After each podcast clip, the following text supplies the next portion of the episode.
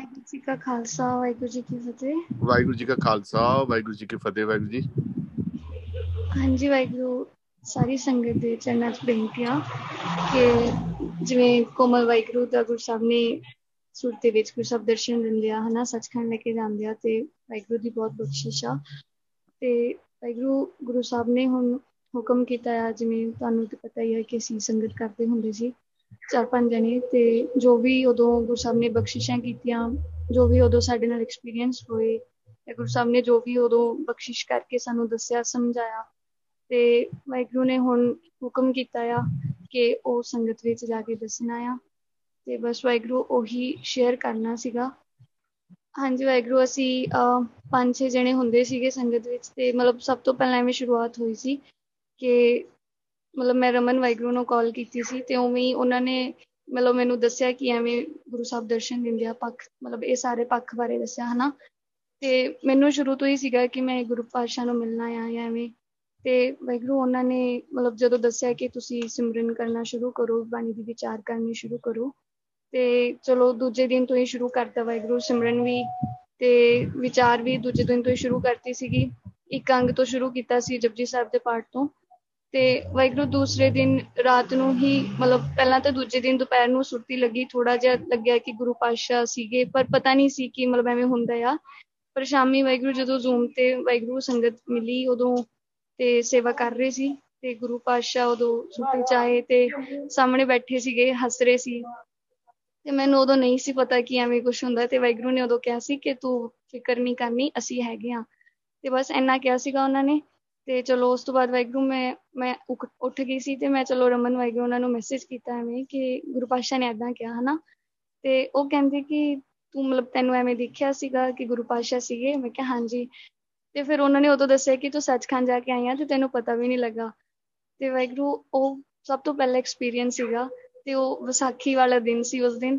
ਤੇ ਵਾਹਿਗੁਰੂ ਨੇ ਮਤਲਬ ਨਵਾਂ ਜੀਵਨ ਬਖਸ਼ਿਆ। ਤੇ ਉਸ ਤੋਂ ਬਾਅਦ ਫਿਰ ਰੋਜ਼ ਜਿਵੇਂ ਗੁਰਪਾਸ਼ਾ ਕੋਲ ਜਾਣਾ ਗੁਰਪਾਸ਼ਾ ਨਾਲ ਗੱਲ ਕਰਨੀ ਤੇ ਵਾਹਿਗੁਰੂ ਦੀ ਬਖਸ਼ਿਸ਼ਾ ਹੁਣ ਵੀ ਜੋੜ ਕੇ ਰੱਖਿਆ ਹੋਇਆ ਹੈ, ਹਰ ਪਲ ਹੱਥ ਫੜ ਕੇ ਰੱਖਦੇ ਆ ਤੇ ਫਿਰ ਵਾਹਿਗੁਰੂ ਗੁਰਸਾਹਿਬ ਨੇ ਸੰਗਤ ਬਖਸ਼ੀ, ਪੰਜ ਬੱਚੇ ਹੁੰਦੇ ਸੀਗੇ ਅਸੀਂ, ਮਨਜੀਤ ਵਾਹਿਗੁਰੂ, ਰਮਨ ਵਾਹਿਗੁਰੂ, ਪਵਨ ਵਾਹਿਗੁਰੂ ਜਿਹੜੇ ਖਰੜ ਤੋਂ ਆ ਤੇ ਪਵਨ ਵਾਹਿਗੁਰੂ ਸਰੀ ਵਾਲੇ ਤੇ ਅਰਸ਼ਪਾਲ ਵਾਹਿਗੁਰੂ, ਉਹ ਉਹ ਟੋਰਾਂਟੋ ਵਿੱਚ ਨੇ ਤੇ ਗੁਰੂ ਸਾਹਿਬ ਨੇ ਪੰਜਾਂ ਦੀ ਸੰਗਤ ਕਰਵਾਣੀ ਤੇ ਵਾਹਿਗੁਰੂ, ਅਰਸ਼ ਵਾਹਿਗੁਰੂ ਦਾ ਮਤਲਬ ਉਹਨਾਂ ਨੇ 10 ਸਾਲਾਂ ਤੋਂ ਸਿਮਰਨ ਸ਼ੁਰੂ ਕੀਤਾ ਹੋਇਆ ਸੀ। ਗੁਰੂ ਸਾਹਿਬ ਨੇ ਕਿਹਾ ਕਿ ਉਹਨਾਂ ਦੀ ਗੁਰਬਾਣੀ ਵਿਚਾਰ ਘਟਿਆ। ਅਗਰ ਉਹਨਾਂ ਨੇ 2 ਦਿਨ ਗੁਰਬਾਣੀ ਵਿਚਾਰ ਕੀਤੀ ਆ ਤੇ ਉਹਨਾਂ ਦੀ ਸੁਰਤੀ ਲੱਗਣੀ ਸ਼ੁਰੂ ਹੋ ਗਈ ਤੇ ਉਹਨਾਂ ਦਾ ਅੰਮ੍ਰਿਤ ਰਸ ਚੱਲ ਪਿਆ। ਸੱਚਖੰਡ ਵੀ ਜਾਣ ਲੱਗੇ ਤੇ ਫਿਰ ਸੰਗਤ ਵਿੱਚ ਜਿਵੇਂ ਅਸੀਂ ਜ਼ੂਮ ਤੇ ਕਲਾਸ ਲਗਾਉਂਦੇ ਸੀਗੇ ਤੇ ਵਾਹਿਗੁਰੂ ਆਂਦੇ ਸੀ, ਮਤਲਬ ਗੁਰੂ ਪਾਸ਼ਾ ਆਪ ਜਿਵੇਂ ਅਰਸ਼ ਵਾਹਿਗੁਰੂ ਦੇ ਥਰੂ ਆ ਕੇ ਵਿਚਾਰ ਕਰਵਾਉਂਦੇ ਸੀਗੇ, ਸਾਰਾ ਕੁਝ ਦੱਸਦੇ ਸੀ ਕੱਲੀ ਕੱਲੀ ਚੀਜ਼ ਤੇ ਗੁਰੂ ਪਾਸ਼ਾ ਨੇ ਇਹ ਗੱਲ ਸਮਝਾਈ ਕਿ ਤੁਸੀਂ ਮਾਇਆ ਨੂੰ ਹਾਈਲਾਈਟ ਨਹੀਂ ਕਰਨਾ, ਮਾਇਆ ਤੋਂ ਡਰਨਾ ਨਹੀਂ। ਤੇ ਇੱਥੋਂ ਤੱਕ ਕਿ ਸੁਰਤੀ ਵਿੱਚ ਵਾਹਿਗੁਰੂ ਨੇ ਦਿਖਾਇਆ ਕਿ ਮਾਇਆ ਕਿਵੇਂ ਹੱਥ ਜੋੜ ਕੇ ਖੜੀ ਸੀ ਸਾਡੇ ਅੱਗੇ। ਤੇ ਫਿਰ ਵਾਹਿਗੁਰੂ ਸਾਰੇ ਵਿਕਾਰਾਂ ਦਾ ਸੂਖਸ਼ਮ ਰੂਪ ਦਿਖਾਇਆ ਗੁਰੂ ਪਾਤਸ਼ਾਹ ਨੇ। ਵਿਕਾਰਾਂ ਦੀ, ਮਤਲਬ ਦੇ ਨਾਲ ਜਿਹੜੀ ਵੀ ਉਹਨਾਂ ਦੀ ਬਾਕੀ ਫੌਜ ਆ, ਉਹ ਵੀ ਦਿਖਾਈ। ਜਿਹੜੇ ਸਾਡੇ ਪੰਜ ਗੁਣ ਮੇਨ ਹੁੰਦੇ ਆ, ਨਿਮਰਤਾ ਹੋ ਗਈ, ਸਤ ਸੰਤੋਖ, ਦਇਆ, ਧਰਮ, ਧੀਰਜ, ਇਹ ਵੀ ਪਾਸ਼ਾ ਨੇ ਇਹਨਾਂ ਦਾ ਰੂਪ ਵਿਖਾਇਆ।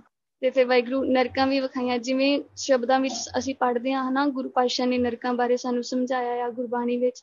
ਵਾਹਿਗੁਰੂ ਉਹ ਕੱਲੀ ਕੱਲੀ ਤੁਕ ਦੇ ਅਕੋਰਡਿੰਗ ਵਾਹਿਗੁਰੂ ਨੇ ਦੱਸਿਆ, ਜਿਵੇਂ ਧਰਮਰਾਜ ਸੇਵਾ ਕਰਦਾ ਆ, ਗੁਰਬਾਣੀ 'ਚ ਲਿਖਿਆ ਆ, ਤੇ ਉਵੇਂ ਹੀ ਗੁਰੂ ਸਾਹਿਬ ਨੇ ਦਿਖਾਇਆ, ਮਤਲਬ ਅਸ਼ ਵਾਹਿਗੁਰੂ ਨੇ ਆ ਕੇ ਐਕਸਪੀਰੀਅੰਸ ਸ਼ੇਅਰ ਕੀਤਾ ਸੀ, ਉਹਨਾਂ ਨੂੰ ਬਾਦਸ਼ਾਹ ਲੈ ਕੇ ਗਏ, ਤੇ ਧਰਮਰਾਜ ਜਿਹੜੀ ਗੱਦੀ ਤੇ ਬੈਠਾ ਹੁੰਦਾ, ਉਹ ਗੱਦੀ ਤੋਂ ਉੱਠ ਕੇ ਸਾਈਡ ਤੇ ਹੱਥ ਖਲੋ ਕੇ ਖੜ ਗਿਆ, ਕਹਿੰਦਾ, ਤੁਸੀਂ ਗੁਰੂ ਪਾਤਸ਼ਾਹ ਦੇ ਪੁੱਤਰ ਹੋ। ਤੇ ਮਤਲਬ ਤੁਸੀਂ ਦੱਸੋ ਮੈਂ ਤੁਹਾਡੀ ਸੇਵਾ ਕੀ ਕਰਾਂ? ਬਾਕੀ ਵਾਹਿਗੁਰੂ ਜੀ ਜੋ ਬ੍ਰਹਮੰਡ ਨੇ ਬਿਆੰਤ ਧਰਤੀਆਂ, ਆਪਣੀ ਧਰਤੀ ਤੋਂ ਵੀ ਮਤਲਬ ਇੰਨਾ ਜੋ ਵੀ ਕੋਟ ਬ੍ਰਹਮੰਡ ਕੋ ਠਾਕੁਰ ਸਵਾਮੀ ਆਪਾਂ ਗੱਲ ਕਰਦੇ ਆ ਸਾਰਾ ਕੁਝ ਗੁਰੂ ਸਾਹਿਬ ਨੇ ਵਿਖਾਇਆ ਆ। ਤੇ ਆਪ ਸਾਰਾ ਕੁਝ ਕਰਵਾਉਂਦੇ ਸੀ, ਸਿਮਰਨ ਵੀ 24 ਘੰਟਿਆਂ ਚੋਂ 20 ਘੰਟੇ ਪਾਸ਼ਾ ਨੇ ਸੰਗਤ ਬਖਸ਼ੀ ਆ। ਤੇ ਵਾਹਿਗੁਰੂ, ਅਸੀਂ ਉਹਨਾਂ ਤੋਂ ਬੇਨਤੀ ਕਰਕੇ ਜ਼ੂਮ ਤੇ ਕਥਾ ਵੀ ਕਰਵਾਈ ਆ। ਤੇ ਇੱਕ ਵਾਰ ਨਹੀਂ ਕੀਤੀ ਪਾਸ਼ਾ, ਤਿੰਨ ਚਾਰ ਵਾਰ ਖੁਦ ਜ਼ੂਮ ਤੇ ਆ ਕੇ ਕਥਾ ਕਰਕੇ ਗਏ ਆ। ਰਮਨ ਵਾਹਿਗੁਰੂ ਦੇ ਥਰੂ ਕੀਤੀ ਆ, ਗੁਰਮੇਲ ਵਾਹਿਗੁਰੂ, ਮਤਲਬ ਪਵਨ ਵਾਹਿਗੁਰੂ ਜਿਹੜੇ ਖਰੜ ਵਾਲੇ ਆ, ਉਹਨਾਂ ਦੇ ਥਰੂ ਕੀਤੀ ਆ। ਤੇ ਵਾਹਿਗੁਰੂ, ਅਰਸ਼ ਵਾਹਿਗੁਰੂ ਦੇ ਥਰੂ ਵੀ ਉਹਨਾਂ ਨੇ ਹੀ ਕਥਾ ਕਰੀ ਸੀ ਗੁਰੂ ਸਾਹਿਬ ਨੇ। ਤੇ ਵਾਹਿਗੁਰੂ ਜੀ, ਮਤਲਬ ਜਦੋਂ ਲੋਕਡਾਊਨ ਸ਼ੁਰੂ ਹੋਇਆ ਤੇ ਉਦੋਂ ਸਾਰਾ ਕੁਝ ਸ਼ੁਰੂ ਹੋਇਆ ਤੇ ਸਾਨੂੰ ਤੇ ਐਵੇਂ ਸੀ ਕਿ ਪਤਾ ਨਹੀਂ ਸਾਨੂੰ ਸਾਨੂੰ ਕੀ ਮਿਲ ਗਿਆ ਮਤਲਬ ਐਨੀ ਗੁਰੂ ਪਾਤਸ਼ਾਹ ਨੇ ਡੀਪਲੀ ਵਿਚਾਰ ਕਰਵਾਈ ਇੱਕ ਇੱਕ ਸ਼ਬਦ ਤੇ ਵਾਹਿਗੁਰੂ ਨੇ ਸਾਨੂੰ ਦੱਸਿਆ ਕਿਵੇਂ ਇੱਕ ਸ਼ਬਦ ਲੈ ਕੇ ਤੁਸੀਂ ਕਥਾ ਕਰ ਸਕਦੇ ਹੋ ਇੱਕ ਇੱਕ ਵਰਡ ਇੱਕ ਇੱਕ ਤੁਕ ਦਾ मीनिंग ਪੂਰੇ ਡੀਪ ਜਿਵੇਂ ਆਤਮਿਕ ਪੱਖ ਤੇ ਗੁਰੂ ਸਾਹਿਬ ਨੇ ਸਮਝਾਇਆ ਵੀ ਤੇ ਸੁਰਤੀ 'ਚ ਵੀ ਵਿਖਾਇਆ ਆ ਜਿਵੇਂ ਵਾਹਿਗੁਰੂ ਹੁਣ ਕੋਮਲ ਵਾਹਿਗੁਰੂ ਨੂੰ ਵਰਡ मीनिंग्स ਲਿਖਵਾ ਰਿਹਾ ਨਾਲ ਨਾਲ ਗਾਈਡ ਕਰ ਰਿਹਾ ਸੇਮ ਉਵੇਂ ਗੁਰੂ ਪਾਤਸ਼ਾਹ ਗਾਈਡ ਕਰਦੇ ਰਹੇ ਆ ਜਿਨ ਜਿਹੜੇ ਵਰਡ ਮੀਨਿੰਗਸ ਉਹਨਾਂ ਨੂੰ ਲਿਖਾ ਰਿਹਾ, ਉਹ ਸਾਨੂੰ ਆਲਰੇਡੀ ਗੁਰੂ ਪਾਤਸ਼ਾਹ ਨੇ ਲਿਖਾ ਚੁੱਕਿਆ। ਤੇ ਮਤਲਬ ਵੈਗਰੂ ਸਾਨੂੰ ਕਾਫੀ ਕੁਝ ਸੁਣਨ ਨੂੰ ਵੀ ਮਿਲਿਆ ਤੇ ਮਤਲਬ ਕੁਝ ਗੱਲਾਂ ਹੋਈਆਂ ਵੀ, ਪਰ ਜੋ ਸਾਡੇ ਤੇ ਗੁਰੂ ਪਾਤਸ਼ਾਹ ਨੇ ਉਦੋਂ ਬਖਸ਼ਿਸ਼ ਕੀਤੀ ਆ, ਤੇ ਉਹ ਐਵੇਂ ਹੀ ਆ ਕਿ ਮਤਲਬ ਅਸੀਂ ਬਿਆਨ ਨਹੀਂ ਕਰ ਸਕਦੇ। ਪਰ ਵੈਗਰੂ ਅਸੀਂ ਉਦੋਂ ਐਕਸਪੀਰੀਅੰਸ ਵੀ ਨਹੀਂ ਸੀ ਸ਼ੇਅਰ ਕਰ ਸਕਦੇ, ਕਿਉਂਕਿ ਜਦੋਂ ਕੁਝ ਕੀਤਾ ਸੀ, ਤੇ ਉਦੋਂ ਮਤਲਬ ਸਾਨੂੰ ਸੁਣਨ ਨੂੰ ਮਿਲਿਆ ਸੀ ਕਿ ਮਾਇਆ ਆ। ਪਰ ਫਿਰ ਵਾਹਿਗੁਰੂ ਹੁਣ ਜਿਵੇਂ ਮਹਾਰਾਜ ਨੇ ਖੁਦ ਹੀ ਹੁਕਮ ਕਰਦਾ ਕਿ ਤੁਸੀਂ ਐਕਸਪੀਰੀਅੰਸ ਦੱਸੋ ਤੇ ਹੁਣ ਵਾਹਿਗੁਰੂ ਭੰਡਾਰੇ ਖੋਲ ਰਹੇ ਆ ਤੁਹਾਡੇ ਸਾਰੇ ਅੱਗੇ ਤੇ ਗੁਰੂ ਪਾਤਸ਼ਾਹ ਨੇ ਭਰੋਸਾ ਬਣਵਾਇਆ ਸਾਡਾ, ਮਤਲਬ ਅਰਸ਼ ਵਾਹਿਗੁਰੂ ਕੋਲ ਜੋਬ ਨਹੀਂ ਸੀਗੀ ਤੇ ਉਹਨਾਂ ਦੇ ਅਕਾਊਂਟ ਦੇ ਵਿੱਚ ਸਿਰਫ 2 ਡਾਲਰ ਸੀਗੇ ਵਾਹਿਗੁਰੂ ਤੇ ਉਹਨਾਂ ਨੇ ਗਰੋਸਰੀ ਲੈਣ ਜਾਣਾ ਸੀ। ਗੁਰੂ ਪਾਤਸ਼ਾਹ ਦੇ ਅੱਗੇ ਅਰਦਾਸ ਕੀਤੀ ਕਿ ਗੁਰੂ ਪਾਤਸ਼ਾਹ ਤੁਸੀਂ ਹੀ ਵੇਖਣਾ ਹੈ ਸਾਰਾ ਕੁਝ ਤੇ ਜਦੋਂ ਵਾਹਿਗੁਰੂ ਕਾਊਂਟਰ ਤੇ ਜਾ ਕੇ ਉਹਨਾਂ ਨੇ ਪੇਮੈਂਟ ਦਾ ਬਿੱਲ ਦੇਖਿਆ ਤੇ 42 ਡਾਲਰ ਸੀਗਾ, ਤੇ ਉਹਨਾਂ ਦੇ ਡਾਲਰ ਵੀ ਮਤਲਬ ਕੈਸ਼ ਜਿਹੜੇ ਉਹਨਾਂ ਦੇ ਅਕਾਊਂਟ ਵਿੱਚ ਸਿਰਫ 2 ਡਾਲਰ ਸੀ। ਤੇ ਉਹਨਾਂ ਨੇ ਟੈਪ ਕੀਤਾ, ਵਾਹਿਗੁਰੂ ਪੇਮੈਂਟ ਸਕਸੈਸਫੁਲ ਹੋ ਗਈ। ਮੈਂ ਖੁਦ ਦਾ ਐਕਸਪੀਰੀਅੰਸ ਵੀ ਦੱਸਾਂ, ਵਾਹਿਗੁਰੂ ਮੈਂ ਜਦੋਂ ਦੀ ਆਸਟ੍ਰੇਲੀਆ ਆਈ ਆ ਮੇਰੇ ਕੋਲ ਕੰਮ ਨਹੀਂ ਸੀਗਾ। ਫੈਬਰੂਅਰੀ ਤੋਂ ਲੈ ਕੇ ਹੁਣ ਨਵੰਬਰ ਤੱਕ ਮੇਰੇ ਕੋਲ ਕੋਈ ਜੌਬ ਨਹੀਂ ਸੀ। ਮੈਨੂੰ ਨਹੀਂ ਪਤਾ ਮੇਰੇ ਅਕਾਊਂਟ ਵਿੱਚ ਕਿੱਥੋਂ ਹਰ ਮਹੀਨੇ ਰੈਂਟ ਜੋਗੇ ਗਰੋਸਰੀ ਜੋਗੇ ਪੈਸੇ ਆਉਂਦੇ ਆ। ਮੈਨੂੰ ਨਹੀਂ ਪਤਾ ਚੱਲਾ। ਪਰ ਵਾਹਿਗੁਰੂ ਐਦਾਂ ਕਿ ਗੁਰੂ ਸਾਹਿਬ ਨੇ ਕਰਵਾਇਆ ਆ ਸਾਰਾ ਕੁਝ ਮਤਲਬ ਜਿਵੇਂ ਕਹਿੰਦੇ ਨਾ ਸਾਸ ਸਾਸ ਪ੍ਰਤਪਾਲ ਹੈ ਕਿਸੇ ਚੀਜ਼ ਦੀ ਕਮੀ ਨਹੀਂ, ਕੋਈ ਪ੍ਰੋਬਲਮ ਨਹੀਂ, ਕੋਈ ਟੈਨਸ਼ਨ ਨਹੀਂ, ਪੂਰਾ ਮਤਲਬ ਰਾਜਿਆਂ ਵਾਂਗ ਜਿਉਏ ਆ ਤੇ ਮਤਲਬ ਸਾਰੇ ਇੱਥੇ ਪੁੱਛ ਰਹੇ ਵੀ ਆ ਕਿ ਤੈਨੂੰ ਟੈਨਸ਼ਨ ਨਹੀਂ, ਤੈਨੂੰ ਕੰਮ ਨਹੀਂ ਮਿਲ ਰਿਹਾ ਜਾਂ ਤੂੰ ਘਰੋਂ ਘਰੋਂ ਵੀ ਕੋਈ ਪੈਸਾ ਨਹੀਂ ਮੰਗਵਾਇਆ, ਤੂੰ ਘਰੋਂ ਮੰਗਵਾਨੀ ਆ, ਕਿਵੇਂ ਤੇਰਾ ਖਰਚਾ ਚੱਲ ਰਿਹਾ। ਬਸ ਬਾਬਾ ਜੀ ਨੇ ਸਾਂਭਿਆ ਹੋਇਆ, ਹੱਥ ਫੜਿਆ ਹੋਇਆ ਵਾਹਿਗੁਰੂ। ਜੋ ਸਾਨੂੰ ਗੁਰੂ ਪਾਸ਼ਾ ਨੇ 3-4 ਮਹੀਨਿਆਂ ਸਿਖਾਇਆ, ਉਹ ਸਾਰੀ ਲਾਈਫ 'ਚ ਨਹੀਂ ਸਿੱਖ ਸਕਦੇ। ਸਭ ਦੇ ਚਰਨਾਂ 'ਚ ਅਰਦਾਸ ਆ ਵਾਹਿਗੁਰੂ ਪਲੀਜ਼ ਸੰਗਤ ਵਿੱਚ ਈਰਖਾ ਪੱਖ ਨਾ ਰੱਖੋ। ਸਾਰੇ ਗੁਰਸਿੱਖਾਂ, ਅਸੀਂ ਸਭ ਦਾ ਇੱਕ ਦੂਜੇ ਨਾਲ ਪਿਆਰ ਆ। ਗੁਰੂ ਸਾਹਿਬ, ਸਾਨੂੰ ਸਭ ਨੂੰ ਹੀ ਪਿਆਰ ਕਰਦੇ ਹੋ, ਸਾਡੇ ਔਗੁਣ ਨਹੀਂ ਦੇਖਦੇ, ਸਾਡੇ ਗੁਣ ਨਹੀਂ ਵੇਖਦੇ। ਅਸੀਂ ਇੰਨੇ ਲਾਇਕ ਨਹੀਂ ਸੀਗੇ ਜੋ, ਜਿੰਨੀ ਗੁਰੂ ਸਾਹਿਬ ਨੇ ਬਖਸ਼ਿਸ਼ ਕੀਤੀ ਆ। ਤੇ ਵਾਹਿਗੁਰੂ, ਬਸ ਇੰਨੀ ਕੀ ਅਰਦਾਸ ਆ ਸੰਗਤ ਦੇ ਚਰਨਾਂ ਵਿੱਚ ਕਿ ਜੋ ਮਹਾਰਾਜ ਨੇ ਹੁਕਮ ਕੀਤਾ, ਅਸੀਂ ਬਸ ਉਵੇਂ ਹੀ ਚੱਲ ਰਹੇ ਆ। ਜੇ ਕਿਸੇ ਨੂੰ ਵੀ ਕੁਝ ਵੀ ਮਾੜਾ ਬੋਲਿਆ ਹੋਵੇ ਜਾਂ ਕਿਸੇ ਨੂੰ ਕੁਝ ਕਿਸੇ ਗੱਲ ਦਾ ਗੁੱਸਾ ਲੱਗਿਆ ਹੋਵੇ ਪਲੀਜ਼ ਵਾਹਿਗੁਰੂ, ਮਾਫ ਕਰ ਦਿਓ। ਤੇ ਇੱਕ ਹੋਰ ਗੱਲ ਦੱਸਣੀ ਸੀ, ਵਾਹਿਗੁਰੂ ਜਿਵੇਂ ਗੁਰੂ ਪਾਸ਼ਾ ਸੰਗਤ ਕਰਵਾਉਂਦੇ ਸੀ ਤੇ ਅਰਦਾਸ ਵੀ ਹਰ ਰੋਜ਼ ਕਰਵਾਉਂਦੇ ਸੀਗੇ, ਤੇ ਹੁਕਮਨਾਮਾ ਵੀ ਸੇਮ ਆਂਦਾ ਰਿਹਾ ਆ। ਸਾਨੂੰ ਬੰਦਨਾ ਹਰ ਬੰਦਨਾ ਇਹੀ ਹੁਕਮਨਾਮਾ ਆਂਦਾ ਸੀ। ਤੇ ਵਾਹਿਗੁਰੂ ਨੇ ਗੱਲ ਸਮਝਾਈ ਹੈ ਕਿ ਪੁੱਤ ਸੱਚ ਬੋਲਣਾ ਆ, ਜਿੱਥੇ ਵੀ ਬੋਲਣਾ ਆ। ਤੇ ਕਰੋਨਾ ਵਾਇਰਸ ਦੀ ਵੀ ਗੱਲ ਹੋਈ ਸੀ, ਗੁਰੂ ਸਾਹਿਬ ਨੂੰ ਪੁੱਛਿਆ ਸੀ ਤੇ ਮਹਾਰਾਜ ਨੇ ਕਰੋਨਾ ਦਾ ਵੀ ਸੂਖਸ਼ਮ ਰੂਪ ਦਿਖਾਇਆ ਸੀਗਾ। ਤੇ ਉਹਦੇ ਨਾਲ ਗੱਲ ਵੀ ਕਰਵਾਈ ਸੀ। ਤੇ ਕਰੋਨਾ ਨੇ ਐਵੇਂ ਕਿਹਾ ਸੀ ਕਿ ਮੈਂ ਗੁਰਸਿੱਖਾਂ ਦੇ ਨੇੜੇ ਨਹੀਂ ਜਾ ਸਕਦਾ। ਮੈਨੂੰ ਹੁਕਮ ਆ ਤੇ ਗੁਰਸਿੱਖਾਂ ਅੱਗੇ ਤਾਂ ਮੈਂ ਹੱਥ ਜੋੜ ਕੇ ਖੜਦਾ ਆ ਵੈਗੂ ਇਹ ਵਰਡਿੰਗ ਸੀ ਕਰੋਨਾ ਦੀ। ਤੇ ਬਾਕੀ ਗੁਰੂ ਸਾਹਿਬ ਜੀ ਹੋਰ ਬਹੁਤ ਐਕਸਪੀਰੀਅੰਸ ਕਰਵਾਇਆ ਉਹਨਾਂ ਨੇ ਕਿ ਵਿਸਥਾਰ ਚ ਦੱਸੇ ਵੀ ਨਹੀਂ ਜਾ ਸਕਦੇ।